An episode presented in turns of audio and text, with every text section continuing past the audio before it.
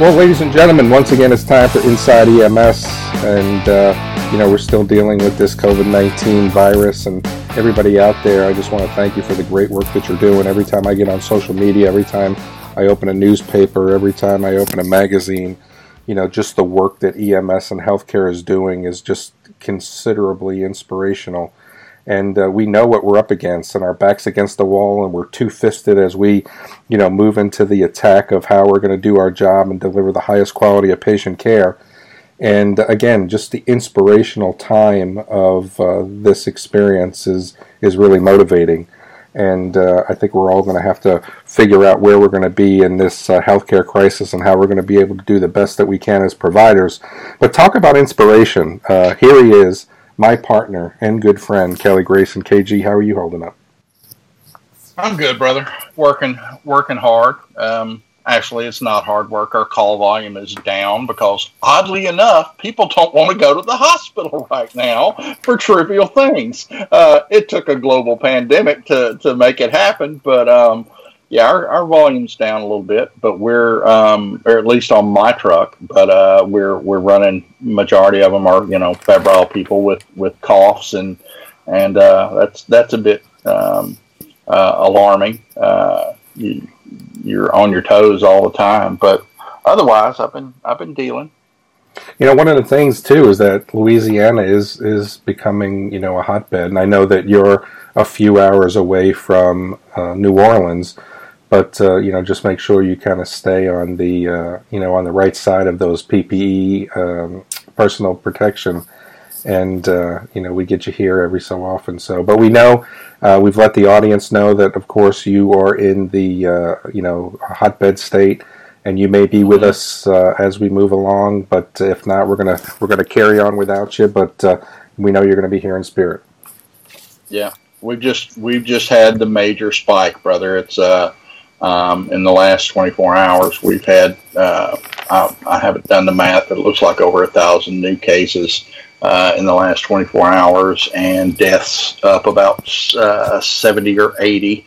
438 people on ventilators, 1,355 hospitalized, and, and my operations area has 65 active cases with one death. Um, so yeah. it's it's getting sporty out there. No, I hear you. So I just want to talk to the audience, though, a little bit about how we're going to move forward in this time of pandemic, because I think it's important that this is going to probably be the topics of shows for the foreseeable future. And we're going to kind of change the focus of how we're doing the shows. Initially, I want to give you the latest news that we have on a certain things. You know, today we're going to talk about CMS's uh, rule about transport, but it could be anything. So I'm going to kind of keep my eye on the news. Kelly's going to keep his eye on the news and we're going to start off the show with a little bit of uh, things that you guys need to be aware of. And then the shows are going to focus in three areas clinical, operational, and living the experience in the day in the life. And uh, we may have guests for that. We've reached out to a lot of the folks that are out there who are doing the work, Kelly. And uh, I think that uh, it's going to be really great. But before we get to our guests, I do want to talk about what happened yesterday that CMS sent out a rule that said that EMS providers they have suspended the uh, you know where EMS providers need to transport to, and we know we can only go to the hospital. But now they've given us the opportunity to transport wherever we need to go, and uh, you know get paid for that service. So if we need to go to an urgent care center, to a doctor's office, if we need to go to a tertiary care facility, if we need to take them to a SNF, uh, we have that opportunity. So if you're not familiar with that rule change, uh, the policy and regulatory revisions in response to COVID 19 um, in this public health crisis, spend some time and look at that because now we have the opportunity. Kelly just kind of tongue in cheek said people don't want to go to the hospital, but they still may need to seek medical treatment, Kelly, and, and we can now can take them to other places and uh, not have to worry about uh, it being an ER. Yeah, yeah, and and that's um, Boy, I, I didn't envision uh, this being the test bed for uh, mobile integrated health. it looks like it's we're uh, we're being pressed into service. Um, this is uh, depending on how this goes. This may be uh, a big impetus to, to push that forward. You think? You know, I, I certainly hope so. And and uh, in this environment, you know, and I've kind of said it on a couple shows that we're going to get recognition for the work that we're doing. You know, a lot of times people will joke that uh, you know we don't get a second glass or, or the redheaded stepchildren joke or whatever it is. But I think now in this pandemic, we're really going to be recognized and, and a rebirth for the the work that we're doing. And I got to tell you, if we don't make that happen, we are just going to be yeah. guilty in this process. Everybody's looking at EMS, and this is the time for us to shine. But speaking about the time to shine, I want to bring our guest in here. Uh, he is one of those guys that uh, I think should run for the mayor of social media because his impact is so great. Uh, Tom Bouthillet, he is the battalion chief of EMS from Hilton Head Fire Department. He's an expert in the uh, cardiovascular side of the business, and I think that Kelly and I have tipped our hat to Tom multiple many times, times, many times. And Tom, I want to thank you for taking time out of your day and joining us on the Inside EMS podcast. It's always a pleasure. I appreciate being here.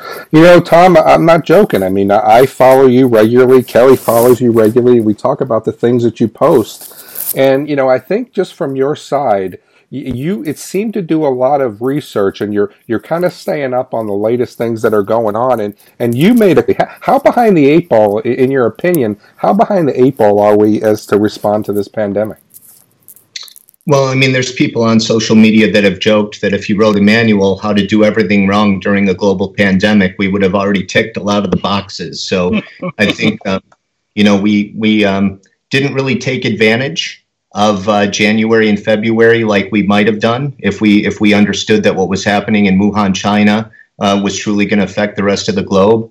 And uh, in particular, we didn't ramp up uh, testing that was a major problem because it meant that we were unable to do confinement strategies with contact tracing. And all we had left was broad mitigation strategies like canceling St. Patrick's Day parades or closing schools or um, telling everyone to uh, observe social isolation inside their house. Now, those things are all very uh, important, and I think they are going to have an effect, but it's just um, one sign of a, a, a, really obvious thing that we could have done to be prepared, along, of course, with ramping up production of personal protective equipment and N95 masks or higher level respiratory uh, protection uh, in general. So we did a few things that put us behind the eight ball. The situation is very serious. Um, some might say dire. And uh, and it's going to be a long time before we're out of the woods. Um, that doesn't mean that the situation is hopeless. Um, the United States has been behind the eight ball before. Um, there was the bombing of Pearl Harbor, and, and uh, for example, um, it, sometimes we're late to get started, um, but once we unite, and we can and must as a nation, all pull on the rope in the same direction. Uh, who knows? This may be the thing that that unites America. We've been so divided politically um, for such a long time now. It seems. Mm-hmm. Maybe this will be the thing that makes us realize that we're all one human family after all. You know, I, you're the battalion chief of EMS, so I know that you, you know, are responsible for everything EMS for the Hilton Head Fire Department. How are you planning? I mean, what are you doing to ensure that your that your uh, that your fire professionals are going to be safe during this pandemic? I mean, how are you guys addressing it? Well, I mean, one of the ways we're addressing it is just formally, um, you know, up our emergency operations center and using all of the lessons learned from things like hurricanes and natural disasters. We survived Hurricane Matthew. Um, we had a direct hit from from Hurricane Matthew. Um, so so you know we've been through um, other serious events before. Uh, in comparison, though, uh, COVID nineteen is a much more complicated event.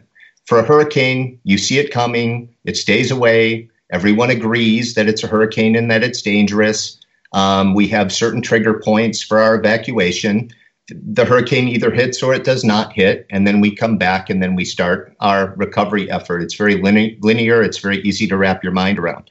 COVID 19 is a lot different and it touches every segment of society, and everyone has a role to play.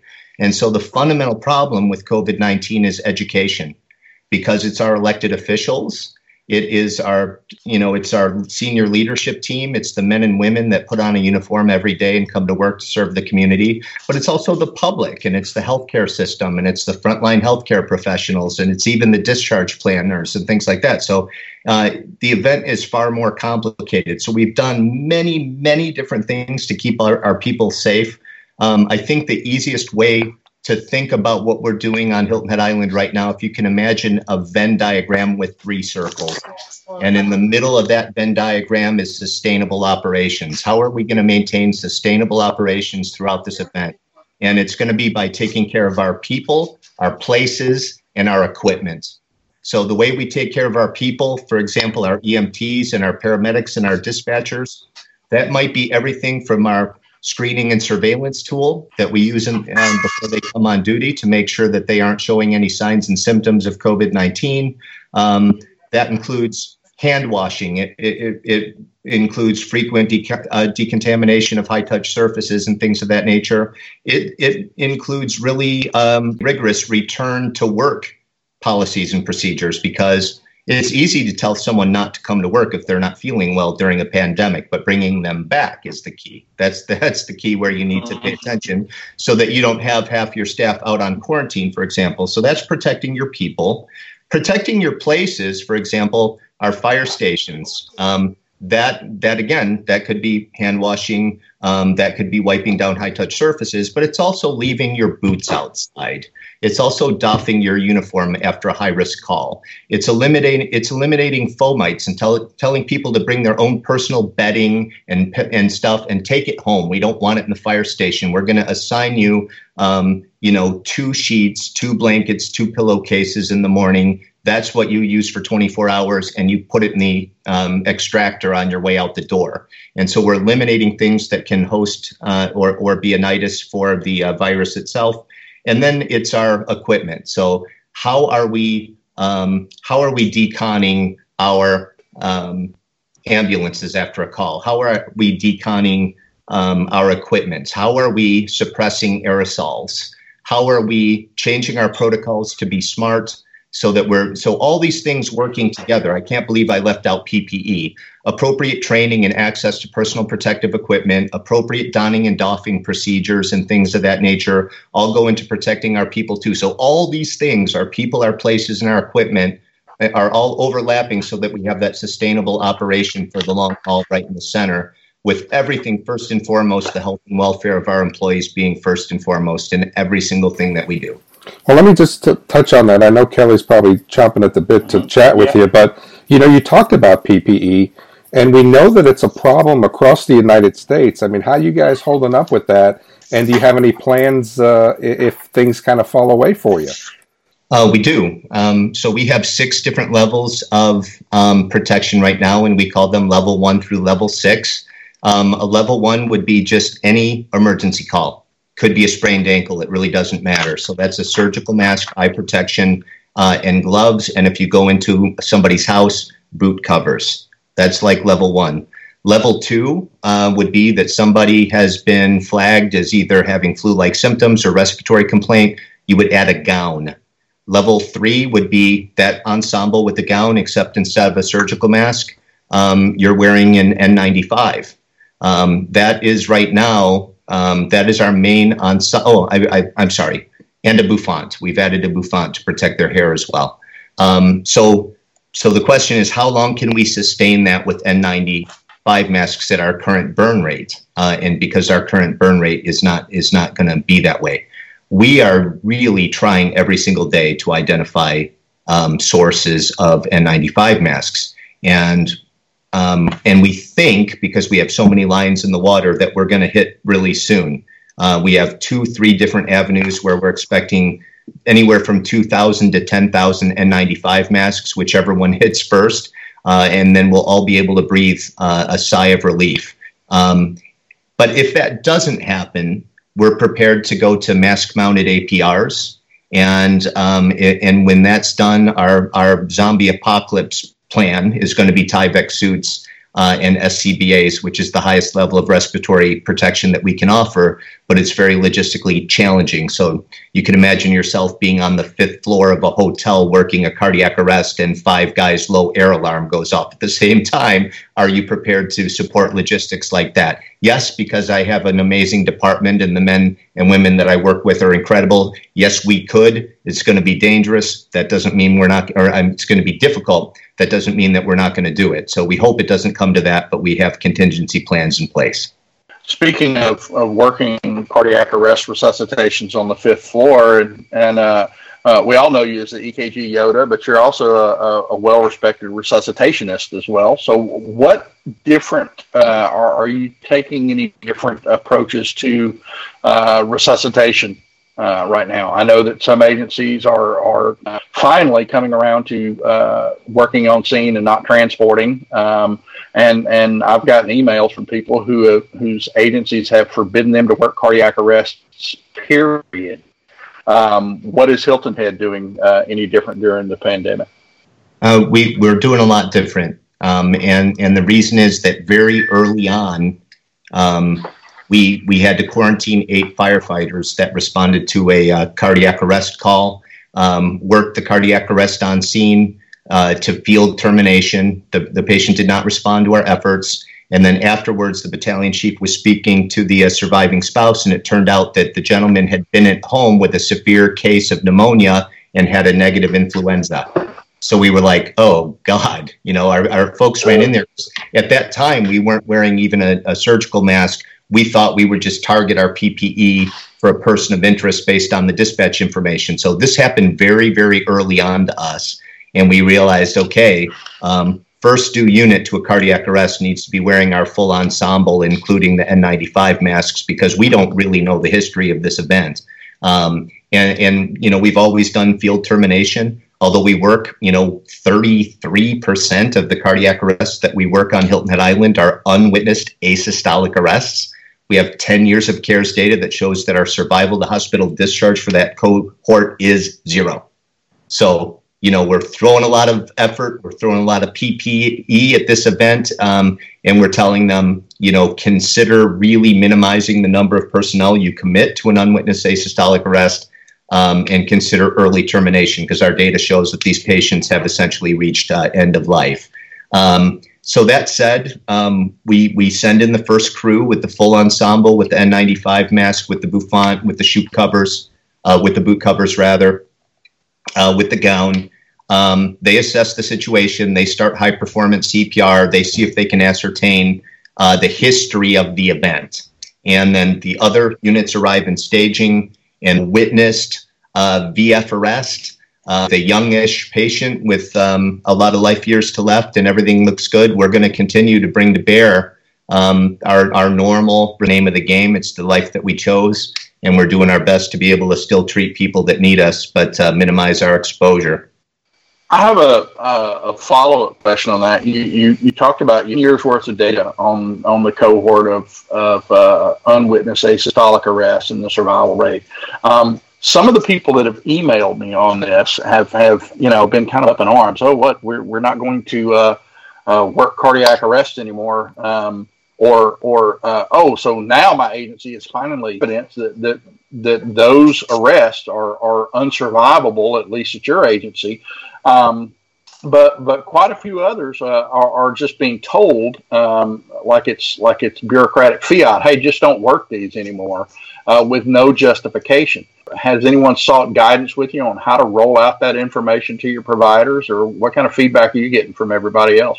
Um, you know, I think in, in our agency to be honest with you. Um, we've been we've been working so hard at sudden cardiac arrest for such a long time. We have a status board hanging up in our lobby at fire rescue headquarters. We send out regular updates. We're constantly retraining high performance cpr uh, we're very transparent with all of our data and things like that. So i think i have a very high level of trust from my staff uh, that if we send something out like that like uh, they're very used to being told what the data shows and and if we're going to modify something because we we have that continuous quality improvement feedback loop. So um, i other than sending it out our update for cardiac arrest and i'm happy to show you guys a copy for the show notes um, i don't think that that required much explanation. Our guys are really really dialed in when it comes to uh, sudden cardiac arrest. Now one thing i do worry about though is like in the resuscitation group on Facebook and other areas in social media. I think some people are losing their mind from the standpoint that COVID 19, um, that, that just like they, they say it as if it's gospel fact. If you're in cardiac arrest because of COVID 19, then you're dead and there's nothing that can do. And I'm like, whoa, whoa, whoa, slow down, slow down, Tiger. Slow your roll. Okay, we, we, we don't know that. Okay, and so you remember that when you arrive on scene um, and a 16 year old girl has cardiac arrest secondary to uh, COVID 19 if you think that your staff is going to listen to you and not attempt a resuscitation on a 16 year old girl, uh, you're going to look like the fool when they just stop obeying you and do it anyway. So you have to be reasonable. Um, and, and, we don't know who can and cannot survive COVID 19 because we just found out about this disease, you know, mm-hmm. three months ago. So we, we don't have that deep level of evidence of, of who can and cannot survive COVID 19. So I would just urge everyone to just slow down a little bit. Unwitnessed asystolic arrest, we don't even need COVID 19 to have that conversation.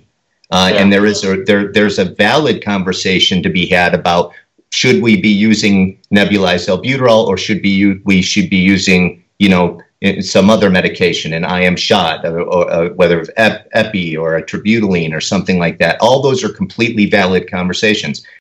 Um, but you know what? There's a lot of smart people that are saying maybe a CPAP mask with the nebulizer, uh, with a viral filter on the other end and a nasal cannula underneath at enough flow to meet the patient's inspiratory demand. We have not yet brought to bear all of our ingenuity to figure out how to safely treat these patients while protecting the providers in the back of the ambulance. So before your solution is we're just not going to treat them uh, and go back to the days of the hearse and just throw their carcass in the back and haul uh, to the hospital and let someone else to worry about it, I would just urge everyone to just focus on protecting their staff, but just slow down a little bit with just assuming that all of our treatments are futile. Uh, for the, these are still our friends, neighbors, coworkers, family members that need our help. And uh, yeah, the situation is complicated, but that doesn't mean that we shouldn't do our best and determine who really does need life-saving care in the back of an ambulance. Great, great points all, Tom. And uh, uh, follow up: um, uh, Are you uh, are you working those those hyperkalemic uh, arrests with the with that inline albuterol neb, or you switching to something else? Well, you know, we've always, you know, at any time you try and do in, anything in EMS, you've got half the people on the internet that want to tell you you're doing it wrong or it's stupid or you don't have the right equipment or blah blah blah. It's easy to criticize an innovation out there. Um, you know, we, we we still think that calcium gluconate, a lot of it is the is the drug of choice for a hyperkalemic cardiac arrest. I think my staff does a better job than most recognizing hyperkalemia. Um, but to your point, there's a lot of different um, there's a lot of different ways to do stuff, and and and and none of us are experts, I don't think, right now yeah. in treating COVID nineteen. And what I like to see, and one thing that is pretty cool, is you know we are in the information age. And right now, what someone's doing in the back of an ambulance in Germany can affect what happens in the back of an ambulance in Los Angeles, like in seconds. And it's remarkable to see that exchange of information um, uh, on Twitter and Facebook. Frankly, you know, every every time I'm on the internet and read something and shake my head and say someone should put a stop to this whole internet thing. It's really horrendous. Um, it's nice to see a really it, it, being used for a greater good, and I see a lot of that happening right now uh, through social media.